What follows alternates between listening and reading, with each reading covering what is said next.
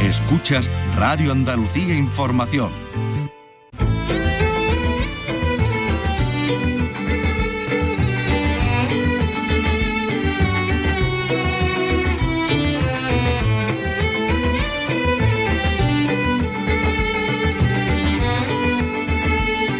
Andalucía es cultura. Con Vicky Román. Hola, ¿qué tal? Muy buenas tardes, ya más cerquita del fin de semana, lo que nos pone muy contentos, qué bien, ¿verdad, Carlos? Hola, ¿qué tal? Buenas. Hola, buenas tardes, por fin es viernes. Por fin es viernes y llega el fin de semana y hay, bueno, más tiempo y más ofertas también, por otra parte, para disfrutar de la cultura, que es lo que nosotros hablamos aquí, es de lo que nosotros hablamos aquí cada tarde a esta hora.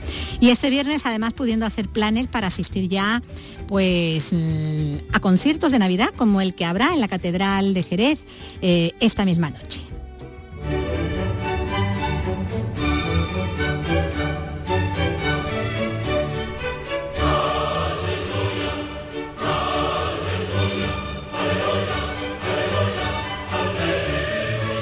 Concierto en el que se podrá escuchar al coro y la escolanía de la Asociación Coral Regina Coeli de Dos Hermanas. Y este es un fin de semana también para ponernos pues con los libros, porque mañana se celebra el Día de la Lectura con actividades sobre las que, bueno, Carlos habla con el director del Centro Andaluz de las Letras. Con Justo Navarro, que fíjate, tiene el programa de actividades que ha diseñado no solo el Centro Andaluz de las Letras, sino toda la Junta, pues también participan museos y tal, aunque nosotros nos vamos a centrar en las actividades del Centro Andaluz de las Letras. Se titula "Quien lee lo sabe", haciendo referencia al final del poema, ¿no? Sobre el amor, sí, de... Sí. Quien lo probó lo sabe, ¿no? De Lope de Vega. Quien lo probó lo sabe, efectivamente, ¿no? Bueno, qué bonito. Muy bonito, muy bonito, muy bonito. Bien traído. Vamos a hablar, vamos a hablar con Justo Navarro, que bueno, que ha diseñado una serie de actividades en torno a los jóvenes creadores y a los jóvenes lectores, ¿no? Y bueno, con participación de estos chicos que han participado en talleres, llevan realmente haciendo actividades desde el martes. El Día de la Lectura se conmemora el día 16, pues mañana, por la reunión de todos estos autores de la elección del 27, pero en realidad hay actividades en las otras provincias a lo largo de todos los días. Así que vamos a hablar con él. Bueno, pues algunas lecturas nos van a recomendar también un día más en ese recorrido que estamos haciendo por las librerías andaluzas para que nos orienten sobre libros que incluir en nuestras cartas a los Reyes Magos. Y hoy lo van a hacer desde una librería gaditana, La Clandestina, en la que además de disfrutar de la lectura se puede incluso tomar un café y unas tartas. Así que nos vamos a acercar a hablar con ellos ya más tarde, al final, a la hora del cafelito, para que nos cuenten. Qué buen plan. Pero antes también hablaremos de algo que nos encanta y es que nos entusiasma felicitar a quienes reciben premios, como es el caso, además, de nuestro compañero Manolo Bellido, que viene ya de camino a Sevilla para recoger el premio ASECAN a la mejor labor informativa. Es el premio que dan los escritores cinematográficos de Andalucía y que lleva el nombre del desaparecido periodista, también crítico cinematográfico, Juan Antonio Bermúdez. Uno de los galardones que se entregan esta tarde en la gala de estos premios, que se celebra en CIDES y donde también se premian, entre otros, al actor malagueño Antonio de la Torre con el premio de honor, o a Los Compadres por su productora, por Mundo Ficción. Y vamos a felicitar también, si podemos, a otra compañera, la poeta Carmen Camacho, que igualmente esta tarde recibe en el Ateneo de Algeciras otro premio, el premio José Luis Tobalina de artículos periodísticos. Y como no hay dos sin tres, hay que hablar de otros galardones, de unos premios de danza. Exactamente, de los premios de la Asociación PAD, la Plataforma Andaluza de Danza, que se van a entregar este martes, y vamos a hablar con María José Villar, que es la presidenta de la PAD, porque hay muchísimos premios. Este año se incorporan nuevas calidades, nuevos premios, así que vamos a ver qué nos cuenta María José. Bueno, pues todo eso va a ser en los próximos minutos, en este espacio que realiza hoy Javier Holgado, y con lo que vamos ya después de un poquito más de música de esta, Melody Gardot. Your heart is as black as night. Your lips may be sweet, such that I can't compete, but your heart is as black as night. I don't know why it came along at such a perfect time, but if I let you hang around, I'm bound to lose my mind, 'cause your hands may be strong, but the feet feelings are on your heart is as black as night. Bueno, pues con esta música tan bonita, con esa voz de Melody Gardot, pues esto nos sirve, ¿no? Para hablar de una gala, sordina, claro, de una gala, que... de una gala, porque esta noche se entregan en una gala en CIDES, en el Palacio de Congresos de Sevilla, los premios ASECAN, los de los escritores y críticos cinematográficos de Andalucía. Es una edición, la 35ª, en la que el premio de honor es para este hombre, el actor malagueño Antonio de la Torre. Mírenme, mírenme bien. Mírenme con detenimiento, señoras y señores. Ese era yo antes. ¿Lo ven? Y mírenme ahora. Fíjense ahora. Bueno, era en su papel en Gordos, ¿no? Uno de los que le dio más premios también en popularidad. Luego han venido tantos, ¿no? El Reino, por ejemplo. Bueno, han venido los Goyas, han venido todos los premios, los reconocimientos, el estar en las producciones más destacadas de nuestro cine. Bueno, pues es el merecidísimo premio de honor de ASECAN, que lo va a recoger esta tarde a partir de las 8. También van a recibir premios pues los compadres, Alfonso Sánchez y Alberto López. Lo hacen a través de su productora Mundo Ficción, artífice de sus películas más populares como El Mundo es Nuestro, y por esta productora y por el trabajo con esta productora se les ha hecho merecedores del premio Industria, por esa labor creando pues eso, ¿no? Industria audiovisual en Andalucía. El culete y el cabeza, los héroes del barrio. ¡Quieto todo el mundo! ¡Esto es un ataco! Como se os ocurre a alguno hacer algo raro, moveros, queréis irse a tocar una alarma o algo, nos liamos a tiros. ¿Qué es tanto poder si estás dormida? Bueno, pues es otro de los premios que se saben ya que se van a entregar esta noche, y el premio que más nos gusta celebrar por lo cerquita que nos toca, ¿no? Es el que va a recoger el hombre de cine en Canal Sur Televisión y bueno, también aquí en la radio porque interviene con nosotros muchísimo. Estamos hablando de Manolo Bellido, que recibe el premio a su labor informativa. Él está de camino ya a Sevilla, viniendo desde Málaga porque nos ha cogido ni descanso hoy, y por ahí lo pillamos, creo. Buenas tardes, Manolo, ¿qué tal? Hola Vicky, y hola también por supuesto a Carlos. Sí, ¿qué tal, aquí, Manolo? Nos hemos detenido un poquito, nos hemos apartado de la autovía a la altura de Estepa para comer algo, reponer fuerzas y para charlar un ratito con vosotros, claro que sí. Bueno, ya te queda menos trayecto, ya estás más cerquita, que decía eso, ¿no? Que no te tomas ni descanso el día que te homenajean.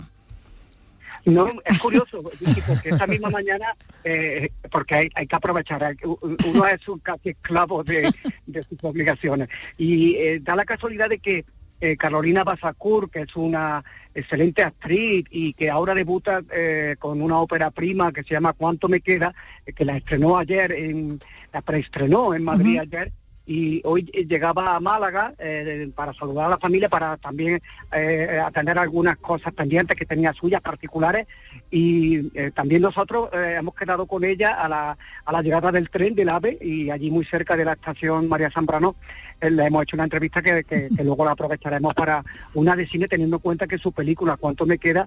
Se estrena el día 20, o sea, en la víspera de la Nochebuena, como quien dice. Ah, vamos, que aprovecha todas las oportunidades, no deja escapar ni una. Manolo va siempre detrás de lo que son noticias. De hecho, de eso se trata este premio, ¿no? Te reconoce, claro, digamos, tu actitud militante, ¿no? Militante y entusiasta. Y entusiasta, sí, sí. Muchos años, eso, ¿verdad? Muchos años. Pero lo hemos compartido, ¿no? Carlos, sí. Contigo, Vicky, ¿qué decir? Si tenemos hasta costumbres ya, ¿verdad? De orden gastronómico y Huelva, ¿no? Bueno, esos 8 años que lleva también en antena tu programa, ¿no? Una de Cine, bueno, donde se da toda la actualidad, ¿no? De la producción andaluza, ¿no? Por ahí pasa todo el mundo. Sí. Claro, el programa ha ido evolucionando, yo creo que ahora es cuando yo estoy más a gusto con él, porque se asemeja un poco a la idea que yo tenía inicialmente, pero empezamos siendo una tertulia alrededor de una película, luego fuimos evolucionando hacia la emisión de cortometraje, que tenía una segunda etapa de Una de Cine, y una tercera que comenzó con el nuevo decorado. Siempre hay que mencionar a quien tuvo la idea de ese decorado, a quien también diseñó en parte el programa, que es nuestro malogrado, a quien tanto echamos de menos Luis Martínez, jefe de realización. De hecho, además, Vicky, esto es una cosa que siempre nos motiva mucho y que es muy emocionante para todos los que lo conocimos. El programa se hace, se monta y se desmonta, o bien un jueves o bien un viernes, todo ese cortinaje tan bonito, todo eso que tanto sorprende a la gente y que hace que se sientan tan a gusto los invitados. Eso es una idea suya, es un diseño suyo, y además encima se monta en el plató grande de Canal Sur, del Centro de Producción de Canal Sur en Málaga, que lleva ese título. Ese estudio se llama Luis Martínez, y creo que nunca mejor se le ha podido poner un nombre a un espacio en donde lo que hacemos es rendir culto al cine, al espectáculo, a la cultura, en definitiva cuentas. Bueno, ahí está ese reconocimiento. Bueno, ¿a quiénes vas a dedicar y vas a agradecer este premio? Si lo tienes ya, bueno, tiene que tener discurso ya más que preparado, ¿no? Que preparadísimo. Pues no creas, bueno, tengo siempre estos días de nerviosismo, incluso estoy madrugando más de la cuenta, yo creo que debido precisamente al estado emocional por el que estoy pasando, porque de verdad, Vicky y Carlos, no os podéis imaginar la oleada de cariño, de mensajes, de felicitaciones, muchos de ellos de compañeros, de gente conocida. Yo no tengo redes sociales, pero ¿sí? Mis niñas, que sí la tienen, me lo cuentan, y sé que se ha desbordado el cariño hacia mí. Y por supuesto, yo, en los agradecimientos hay que empezar por ASECAN, que ha tenido el detalle, la Asociación de Escritores y Escritoras Cinematográficos de Andalucía. Y luego, por supuesto, el premio está muy dedicado al equipo técnico tan profesional del Centro de Producción de la RTVA en Málaga, que me ayuda a sacar adelante el programa semana a semana. Bueno, pues está ese premio que reconoce esa labor informativa, bueno, en materia cinematográfica, aunque hay que reseñar también que Manolo Bellido ha hecho de todo, ha hecho y hace de todo en Canal Sur, ha hecho sucesos, deportes, retransmisiones de fútbol, hasta corrida de toro. Sí, es verdad, están todo, incluso creo que por invitación de Juan Ramón Romero, mi querido amigo Juan Ramón, durante 2 temporadas creo que hicimos una serie sobre los toros, la tauromaquia en el cine, que fue muy provechosa, y ahí aprendimos todos mucho, y otra vez tuvo una idea maravillosa, magnífica, magistral, Juan Ramón, que fue contar la historia de Manolete, de Manuel Rodríguez Manolete, ¿no? El monstruo de Córdoba. Y me dio a mí un papel importante como cordobés, y como, sobre todo porque conservo muy bien el acento cordobés, ¿no?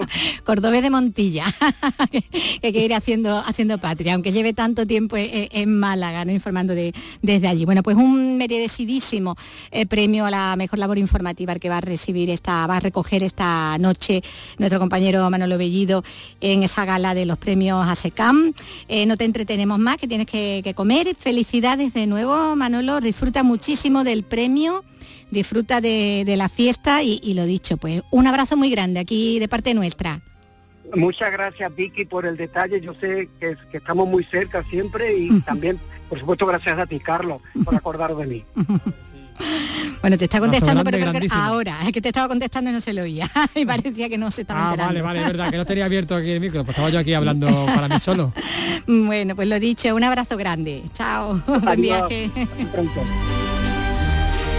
Bueno, pues estos son los premios seguros, y habrá que saber luego, ya a partir de las 8 de la tarde, quiénes acaban galardonados en las diferentes candidaturas. Recordamos que como la mejor película andaluza compite en Cerrar los ojos, de Víctor Erice, Te estoy llamando locamente, de Alejandro Marín, y Secaderos, de Rocío Mesa, que es candidata también como directora Nobel. Te he visto entrar, hasta ahora vienes. Anda, dúchate, cámbiate y tira para abajo. ¿Por qué no nos habla? ¿Qué te pasa? Tú no te puedes meter en las cosas del secadero, eso son cosas de mayores. ¿Dónde está la que es una película que gustó, nos gustó mucho, ¿verdad? Me gustó mucho, yo tuve oportunidad de hablar con la directora, y... Y bueno, la verdad es que echamos una charlita muy interesante. Es una peli que hay que ver, ¿eh? Bueno, en cuanto al premio a mejor director andaluz, ahí están Rafael Cobos y Paco Baños por El hijo zurdo, Patricia Ortega por Mamá Cruz, y Francisco Javier Gutiérrez por La espera. La vida del campo es dura, el cortijo está apartado, y criar un chiquillo en la sierra no es fácil. Mi mujer y yo lo hemos hablado y estamos conformes. ¡Mamá, ya viene! se espera con Víctor Clavijo, que también es candidato a premio, ¿no?, como mejor actor. Una película que, por cierto, también llega hoy a las salas de cine entre los estrenos, igual que lo hace La Sociedad de la Nieve, una película rodada en Andalucía, en Sierra Nevada, en Granada. Son estrenos de los que después, si hay tiempo, nos ocuparemos, pero antes tenemos que ocuparnos de otros temas, de otros premios, después de felicitar, eso sí, a todos estos ya premiados por ASECAN este año y desearles suerte a los candidatos a las diferentes categorías. Andalucía es cultura. Con Vicky Román.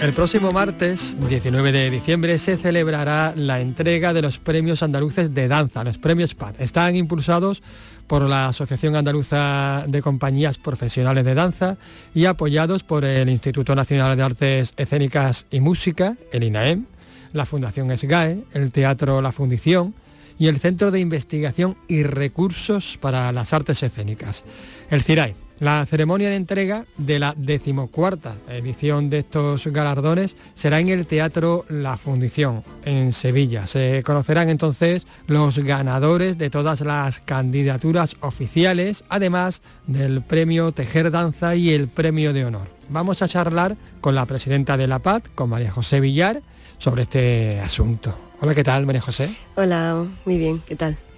Bueno, vamos a empezar por las novedades. ¿Alguna novedad de este año, de esta edición? Sí, bueno, hemos introducido nuevas categorías de premios, ¿sí?, como es el espacio escénico, también premio Revelación, y también hemos añadido otro premio más a la mejor interpretación.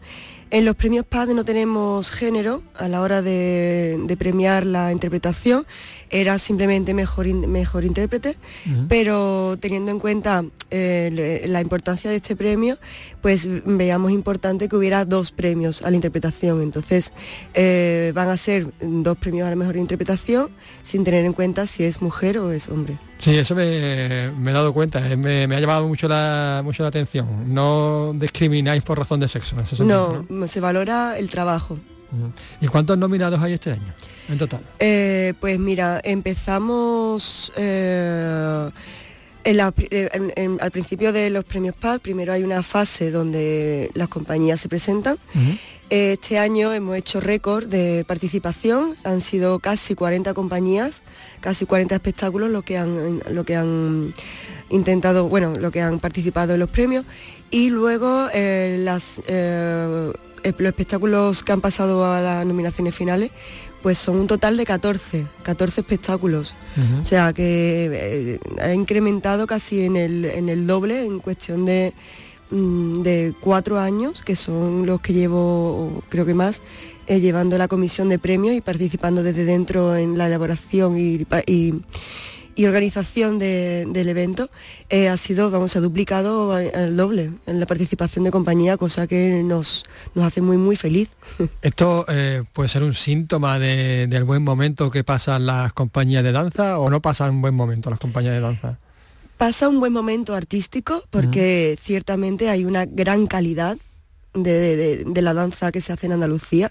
Es increíble el nivel que hay, y pasa un nivel complicado a nivel económico, ¿no? Siempre la danza no tiene tanto apoyo económico como otras artes, y aparte también falta un apoyo institucional, ¿no?, por parte de los programadores de teatro, de las salas. Uh-huh. No todos, pero sí es cierto que falta mucha visibilidad de danza en los teatros, por ejemplo en los pueblos hay muy poca programación de danza, y desde aquí le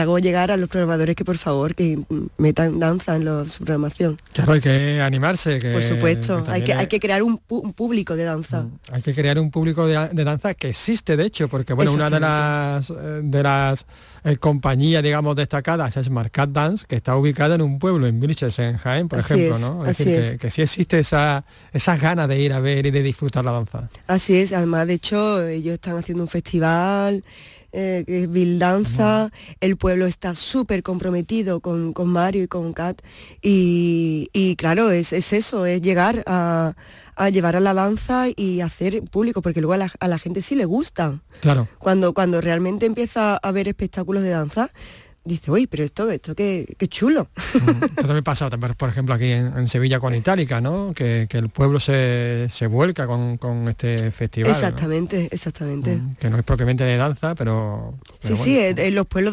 donde hay programado danza, le gusta, ¿sabes? Y tienen su público. Es una cuestión de que tiene que llegar la danza. ¿Y por qué existe quizás esa reticencia por parte de los programadores, por parte de las instituciones públicas que contratan a esos programadores también, o a esas compañías? ¿Por qué crees tú que existe? ¿No hay una tradición en Andalucía? Pues no sé muy bien cuál es la principal causa, pero yo creo que también muchas veces, como no hay un público de danza, pues claro, el primer espectáculo, o si no hay una continuidad en la programación con el espectáculo de danza, pues claro, el público no está acostumbrado a ver danza. Entonces prefieren tirar por algo seguro, una apuesta segura, ¿no? Que antes de intentar... Y arriesgar. Exactamente. Entonces es una cuestión de que si se quiere, se puede. Y tú, como presidenta de la PAD, no sé si se puede impulsar, si se puede hacer algo en materia de legislación, por ejemplo, pues que haya un porcentaje de espectáculos de danza programados.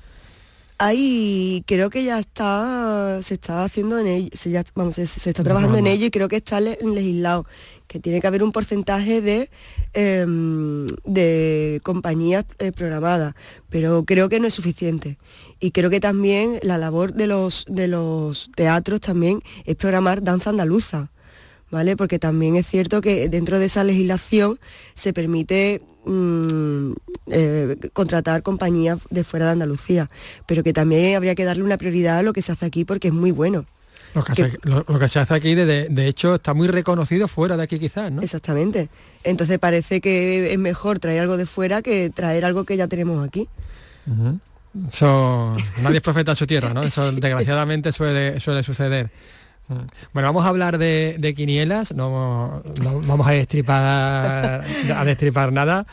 Vamos a hablar de los destacados de este año. Hemos mencionado a la compañía de Vilche, Marcat Dance, que acumula 3 nominaciones con su Averno, creo que era el mejor espectáculo de sala, mejor coreografía para Mario Bermúdez, y mejor diseño de iluminación para Mamen Bejil.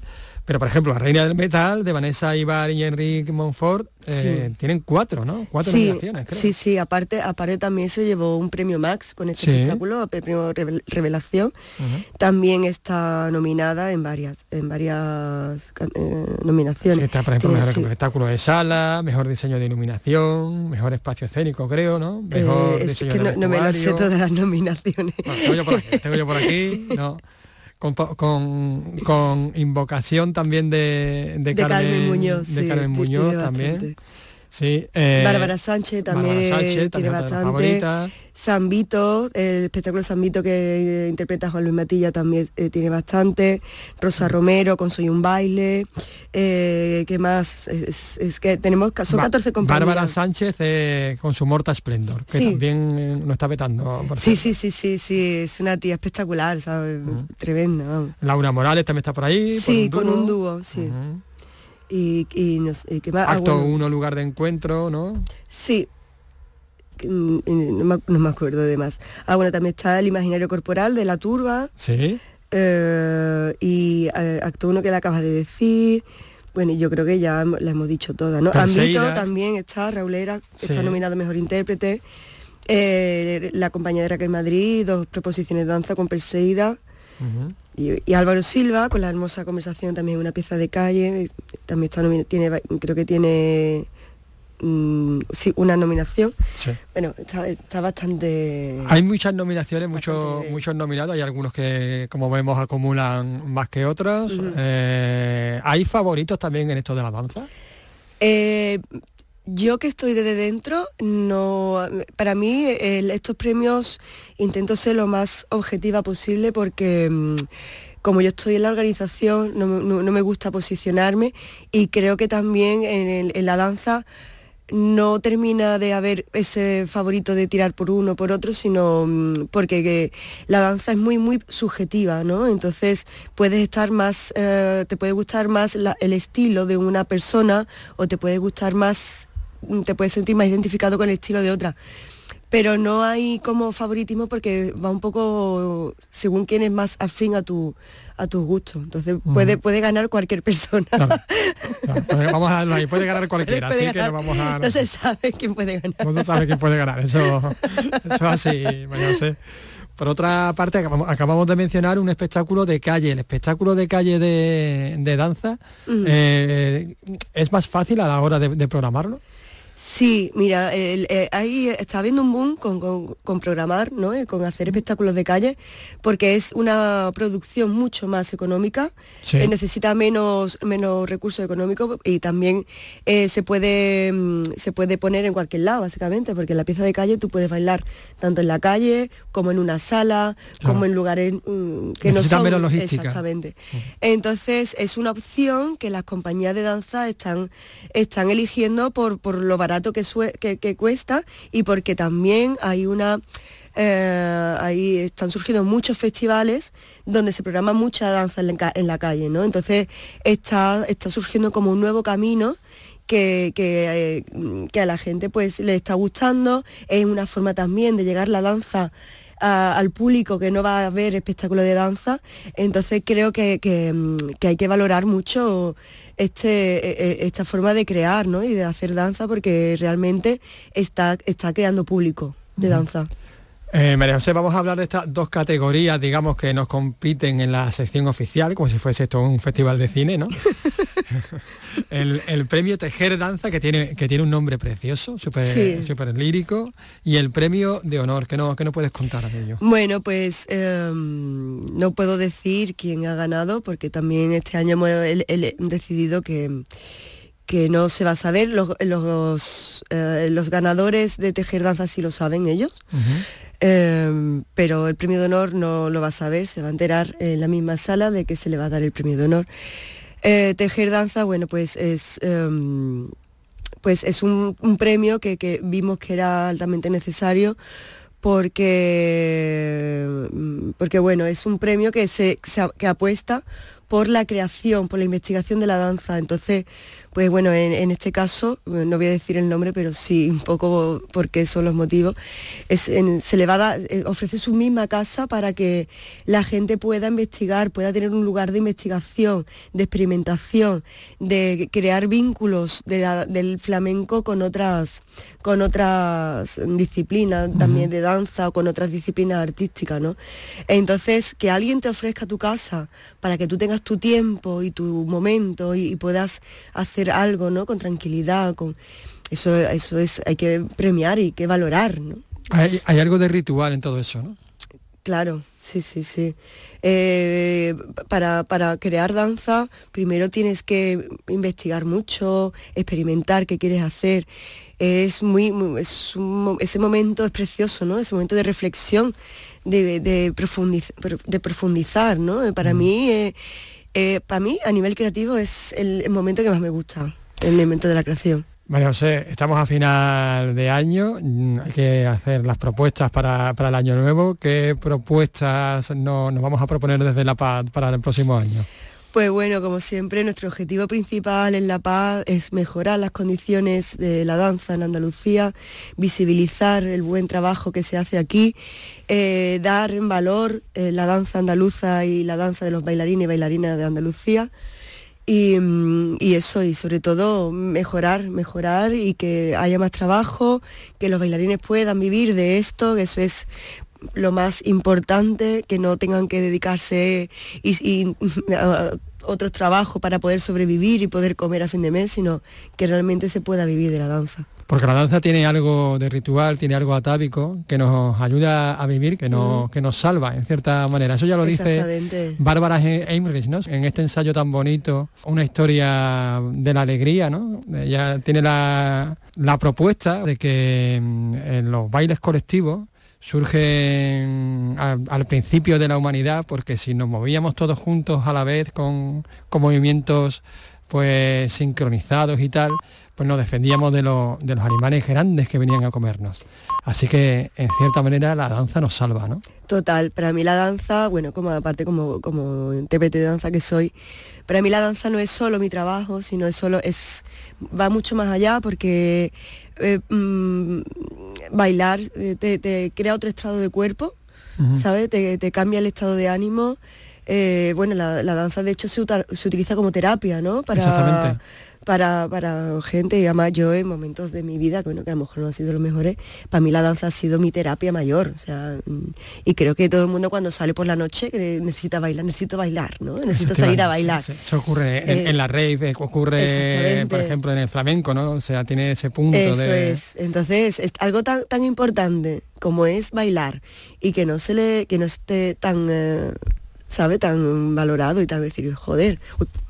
hay que darle valor a la danza y qué importante es para el ser humano la danza.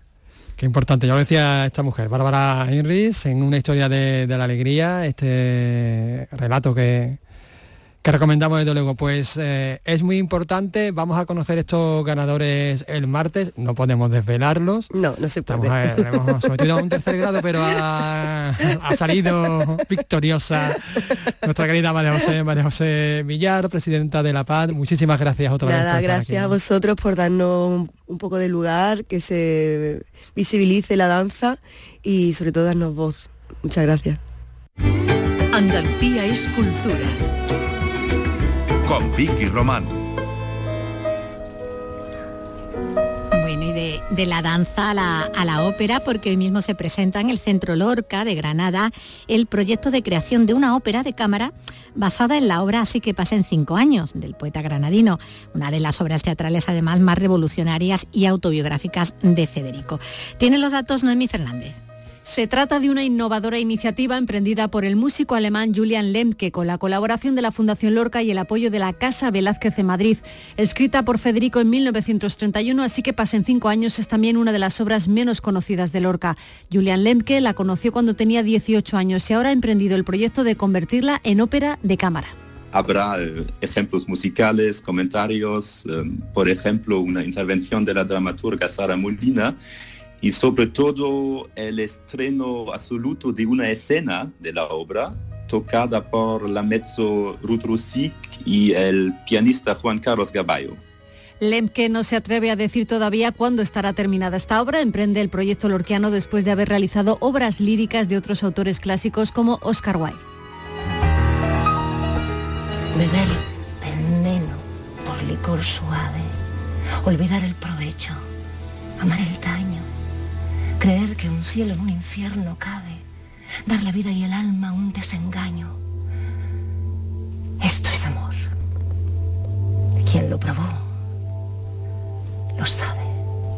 Quien lo probó lo sabe, así finaliza este poema escrito por Lope de Vega, que hemos escuchado en la voz de la actriz Marta Poveda y que sirve de inspiración para el título de actividades diseñadas por la Junta para celebrar el Día de la Lectura, que se conmemora pues este sábado, mañana sábado.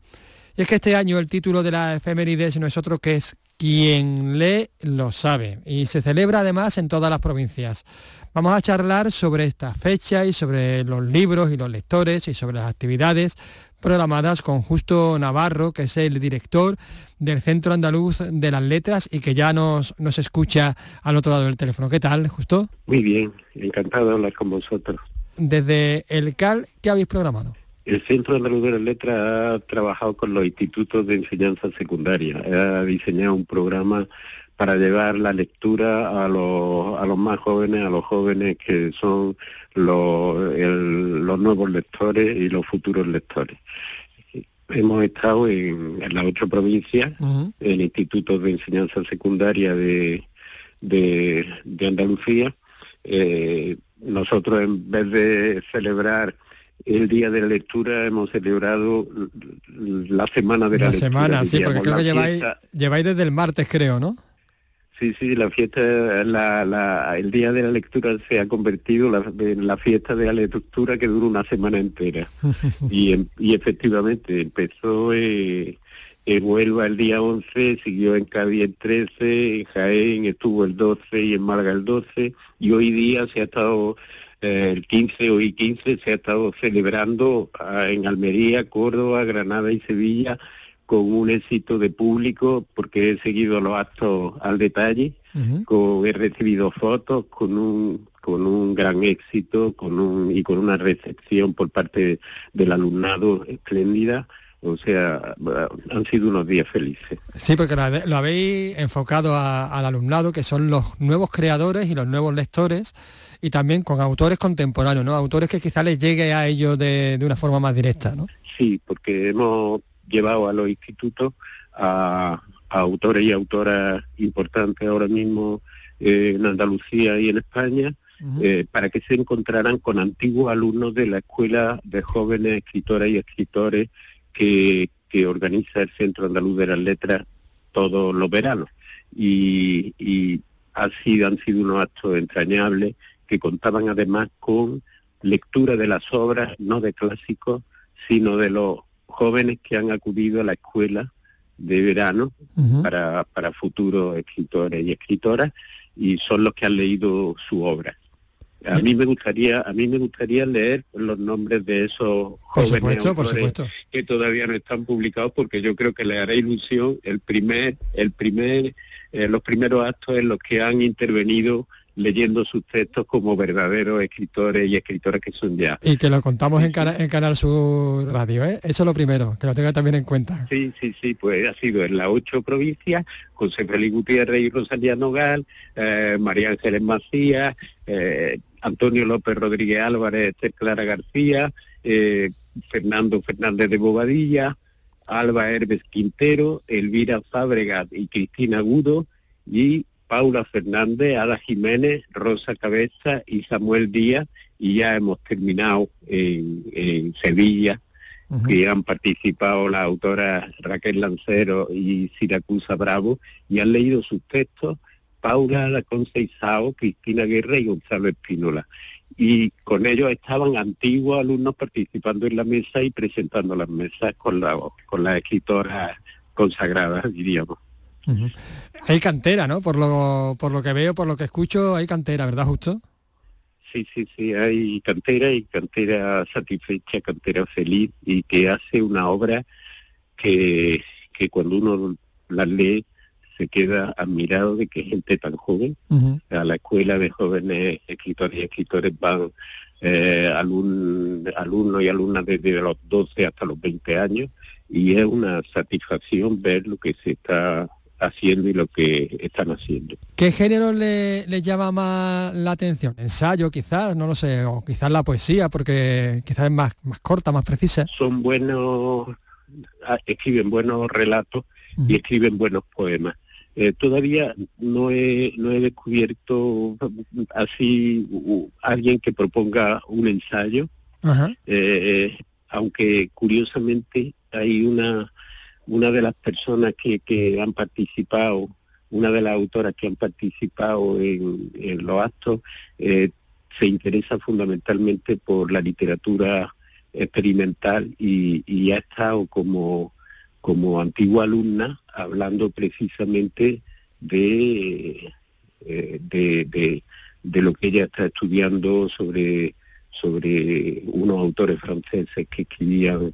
El Ulipón se llaman, el taller de poesía, de literatura abierta o de poesía abierta, que se llama Isabel Ballester y que hace unos trabajos espléndidos, y es la que más se acerca a los ensayos. ¿Cómo es este lenguaje? No sé si quiero decir, por ejemplo, ¿les influye las redes sociales, que tienen, digamos, una jerga muy particular? Sí, eso es algo que en el Centro Andaluz de las Letras preocupa, el hecho de que estamos escribiendo con nuevos medios, que son los teléfonos móviles, los ordenadores, que los textos se publican en las redes, y precisamente en la Escuela de Jóvenes Escritores y Escritoras, pues ese tipo de nuevos textos que se están creando, que se están generando en las redes, los estamos estudiando. Por ejemplo, hace poco en el Festival Irreconciliable de Poesía, que se celebra en Málaga todos los años, uno de los actos estaba dedicado a la creación de poesía a través del teléfono móvil como un sistema de comunicación que ofrece posibilidades nuevas, potencialidades nuevas a los creadores para experimentar y para crear lo que es en el fondo la literatura, medios de entenderse con otras personas y con uno mismo. Sí, Festival Irreconciliable, estuvimos hablando aquí con los responsables, también con la inteligencia artificial, creo que tenían alguna otra actividad. ¿Cómo se llevan estos jóvenes con la inteligencia artificial? ¿Cómo se acoge esto también, esta posibilidad, como herramienta, como amenaza? Bueno, tuvimos hace poco eso con Irreconciliable, un concurso de poesía hecho a través de la inteligencia artificial.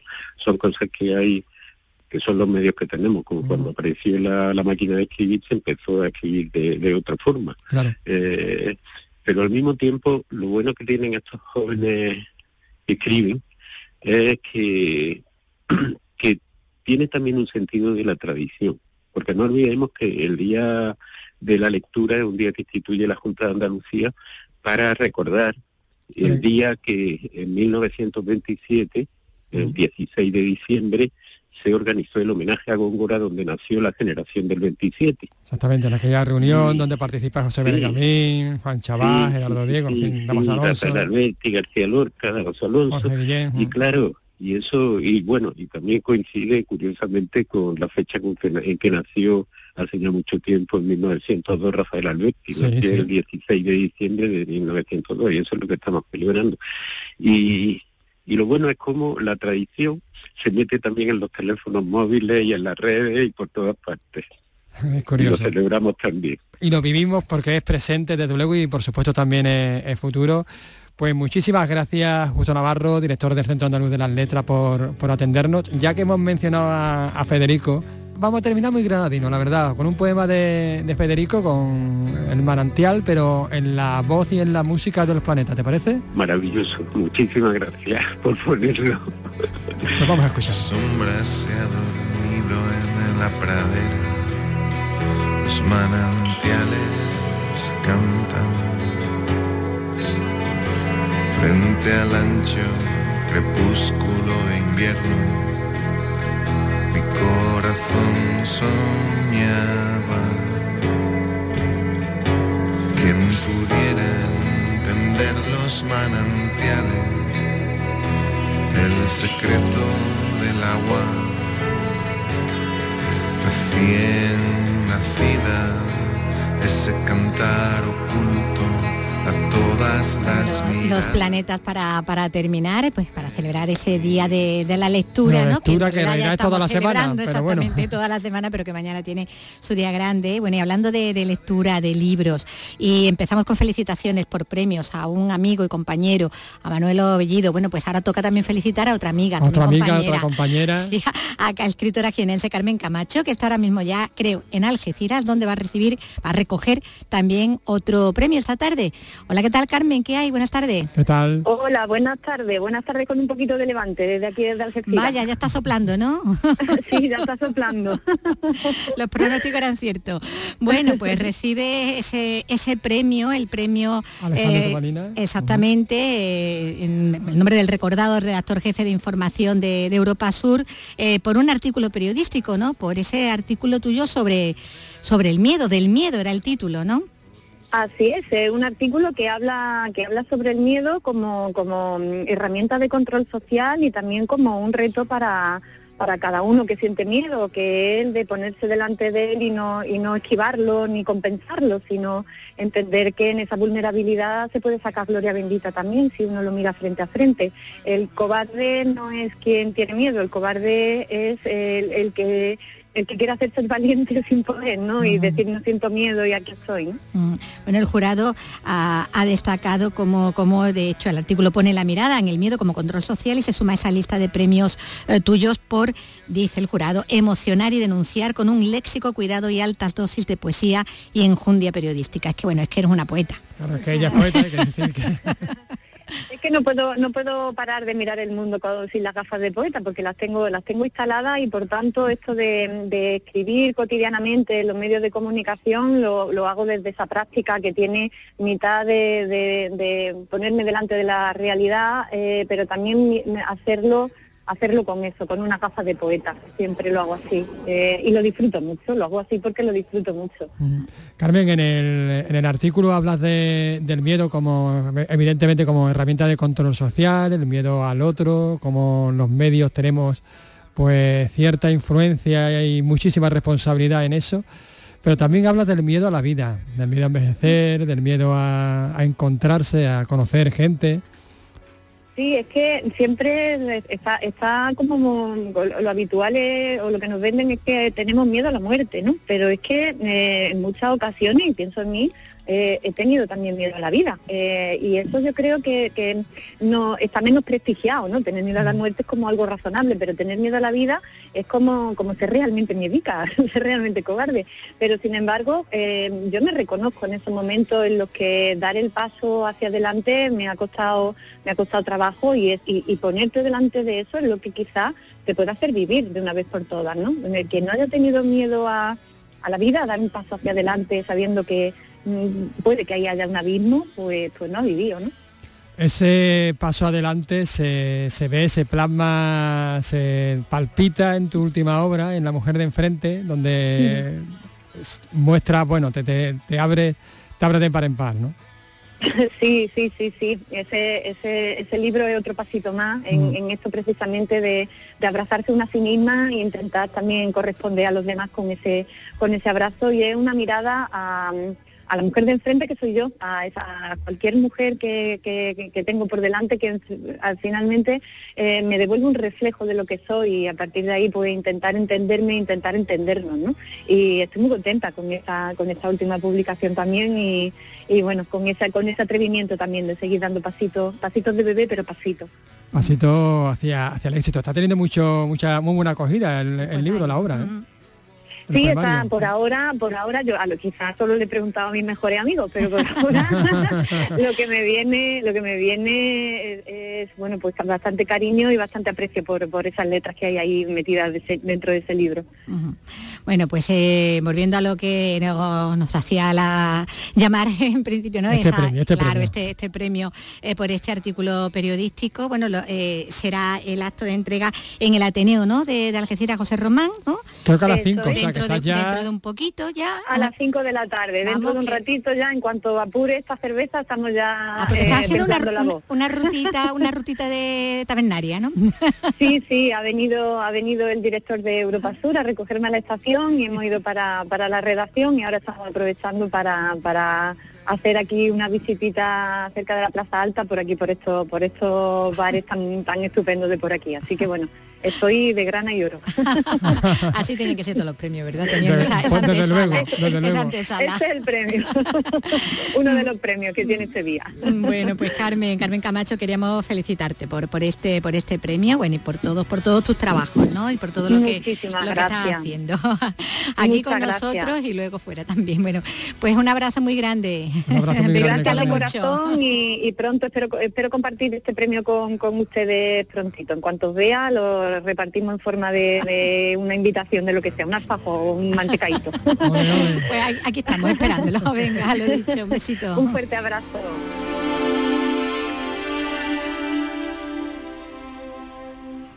Y bueno, vamos a seguir hablando de libros, de otros libros, ahora para empezar, de unos muy antiguos, porque esta noche se presenta en la Abadía del Sacromonte, en Granada, un libro que recoge las últimas investigaciones en torno a los libros plumbeos, esos que están en plomo. Bueno, es la primera vez que se ofrece una traducción realizada a partir de los textos originales de las planchas de plomo que se encontraron en Granada a finales del siglo XVI. Tiene los datos sobre este libro, sobre estas investigaciones, Susana Escudero. El contenido de los libros plumbeos, 223 planchas circulares de plomo con extraños dibujos y textos en árabe, intentaba conciliar a moriscos y cristianos en un momento de gran enfrentamiento entre ambos, situando para ello los orígenes del cristianismo en el pueblo árabe. En realidad, los libros fueron una creación, una de las más famosas falsificaciones de la historia, realizada por los moriscos granadinos para evitar su expulsión. Los profesores de la Universidad de Ámsterdam, Peter Surt y Gigar Biggers, han estudiado desde 2010 los plomos y este libro recoge ahora sus conclusiones. Escuchamos al primero. Hasta el momento no hemos tenido una edición crítica ni una traducción basándonos en los plomos originales. Así que la mayor parte se puede considerar como nuevo. Es una nueva fase, creo, y espero en el estudio de los plomos. La investigación desvela un nuevo nombre, el del escribano Juan Calvo Navarro, como partícipe importante en la difusión de unos textos que pretendían legitimar con falso evangelio la vida islámica dentro de la Granada del siglo XVI.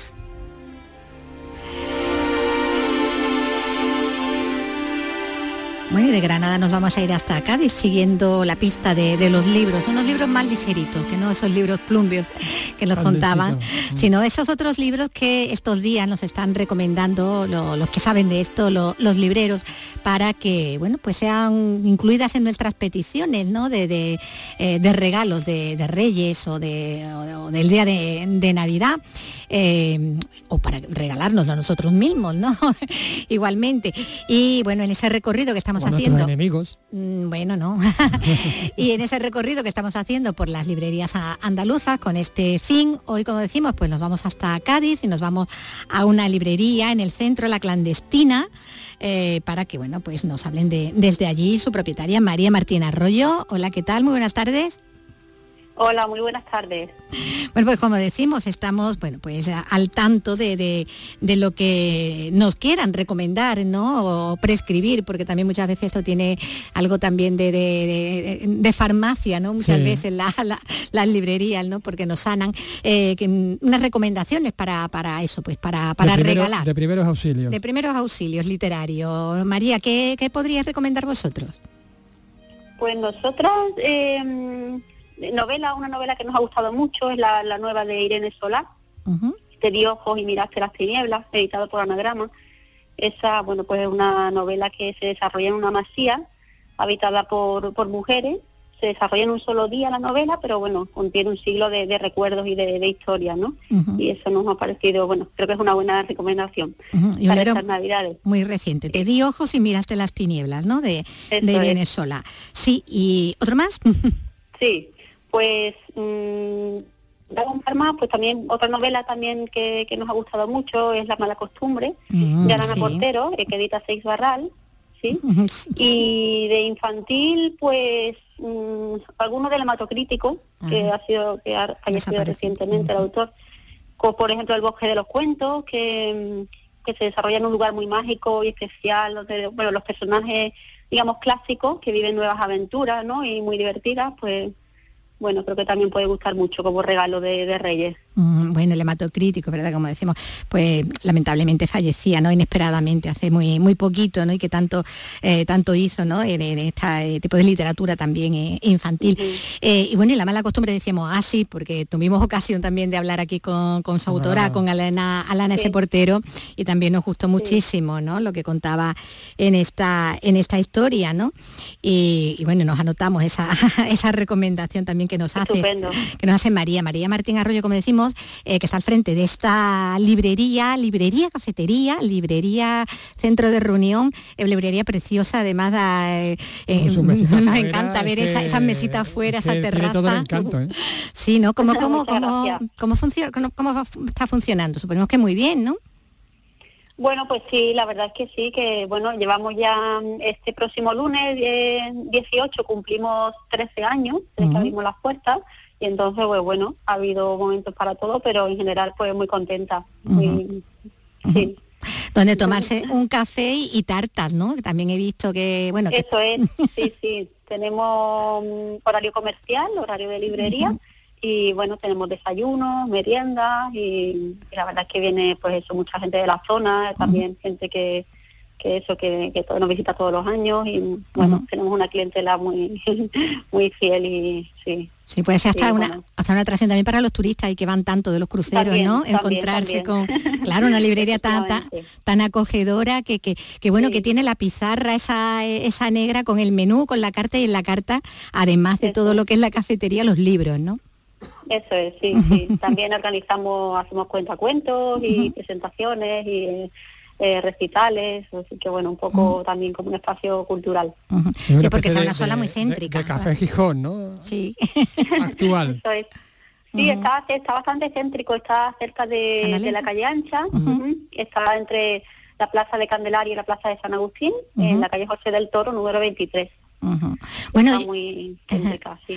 Bueno, ¿y cómo está funcionando la campaña navideña? Porque bueno, esto que estamos haciendo estos días forma parte, ¿no?, también de la campaña navideña, un poco animando también a la lectura, a la compra también y al regalo de libros. ¿Cómo está funcionando, María? Pues bien, poco a poco ya se va notando ya más animación y bueno, seguramente ya también ya la semana que viene, más próxima a Nochebuena, pues sí que ya también ampliamos el horario ahora, ya abrimos más el sábado también por la tarde, bueno, horarios especiales de Navidad y ya sí se va notando más gente y más ambiente. Sí. Oye, ¿y se le regala más en Papá Noel o en Reyes? Libros, digo. Libros. Yo creo que todavía sigue siendo más los Reyes, sí, ¿no? Reyes Magos, que sigue siendo más, pero Papá Noel también bastante, sí. Además también nosotras tenemos un espacio, bueno, nuestra librería no es muy grande, es pequeñita, pero también tenemos un espacio dedicado a juguetes, con una marca que desde que abrimos, bueno, pues tiene así juguetes con mucha peluches y no, muy con mucha fantasía y muy juguetes muy creativos y entonces también viene mucha gente para los Reyes para comprar allí. Oye, ¿y algún libro que esté resultando un libro estrella? ¿Algo que vayan buscando especialmente? No sé. Bueno, es verdad que nosotras desde que abrimos siempre hemos tenido fundamentalmente nuestras librerías de narrativa, pero también tenemos una sección de ensayo que casi que desde que abrimos pues ha estado sobre todo muy enfocada al feminismo, porque es un tema que siempre nos ha interesado. Entonces, pues bueno, sí que es verdad que la gente sabe que a lo mejor si busca algún libro relacionado con el tema, pues que seguramente La Clandestina lo va a encontrar. Pero bueno, tampoco somos una librería de bestseller como para decir que está triunfando un título en concreto, tampoco podría decir. Mejor. ¿En qué géneros triunfar en Cádiz? ¿Qué es lo que más gusta? Supongo que todo lo que tenga que ver con el carnaval también, ¿no? Sí, claro, sí, el carnaval, la historia de Cádiz, siempre sí, interesa mucho también, sí. Bueno, yo teniendo también toda esa sección tan importante y tan mimada de ensayos, pues por supuesto que también. Bueno, pues María Martín Arroyo, propietaria de la Clandestina, esta librería que bueno, que tanto nos ha gustado, ¿no? En el centro de la capital gaditana. Pues muchísimas gracias por tu recomendación, que vaya muy bien esta campaña navideña, bueno, y ya el resto del año que viene también, y todos. Pues y que cumpláis muchos años más. Más allá de estos 13 que ya lleváis. Iremos a tomar una tartita y a comprar algún que otro libro. Muy, muy bien, pues muchas gracias, cuando queráis. Un saludo. Un abrazo. Bueno, y nos vamos ya llega la hora prácticamente de despedirnos, de irnos con música, que es como nos gusta. Sí. Estos días estamos poniendo mucha música que muy, muy navideña, porque son temas que son hechos expresamente para la Navidad, que suenan a navideños, pero es curioso que haya temas a veces que te evocan la Navidad sin ser eminentemente navideños. Y eso está pasando con una... hablábamos antes en el informativo, cerraba el informativo con el éxito que está teniendo en red el villancico nuestro de la Navidad en Canal Sur, con esos dibujos animados que ha hecho Manolo Sicilia. Sí. Pero ahora estaba pensando en otro anuncio de otra cosa, de otra marca, no voy a decir, pero que está haciendo que relacionemos la Navidad pues con este tema de los Beatles.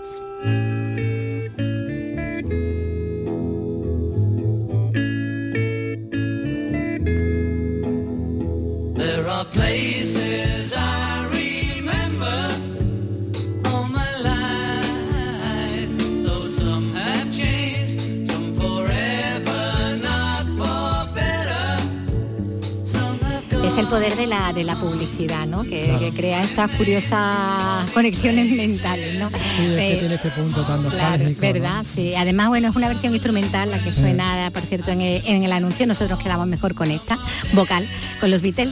Y así les dejamos ya hasta el lunes, que volveremos. Aquí estaremos Carlos, yo, Javier Holgado Y bueno, solo desearos que paséis un feliz fin de semana.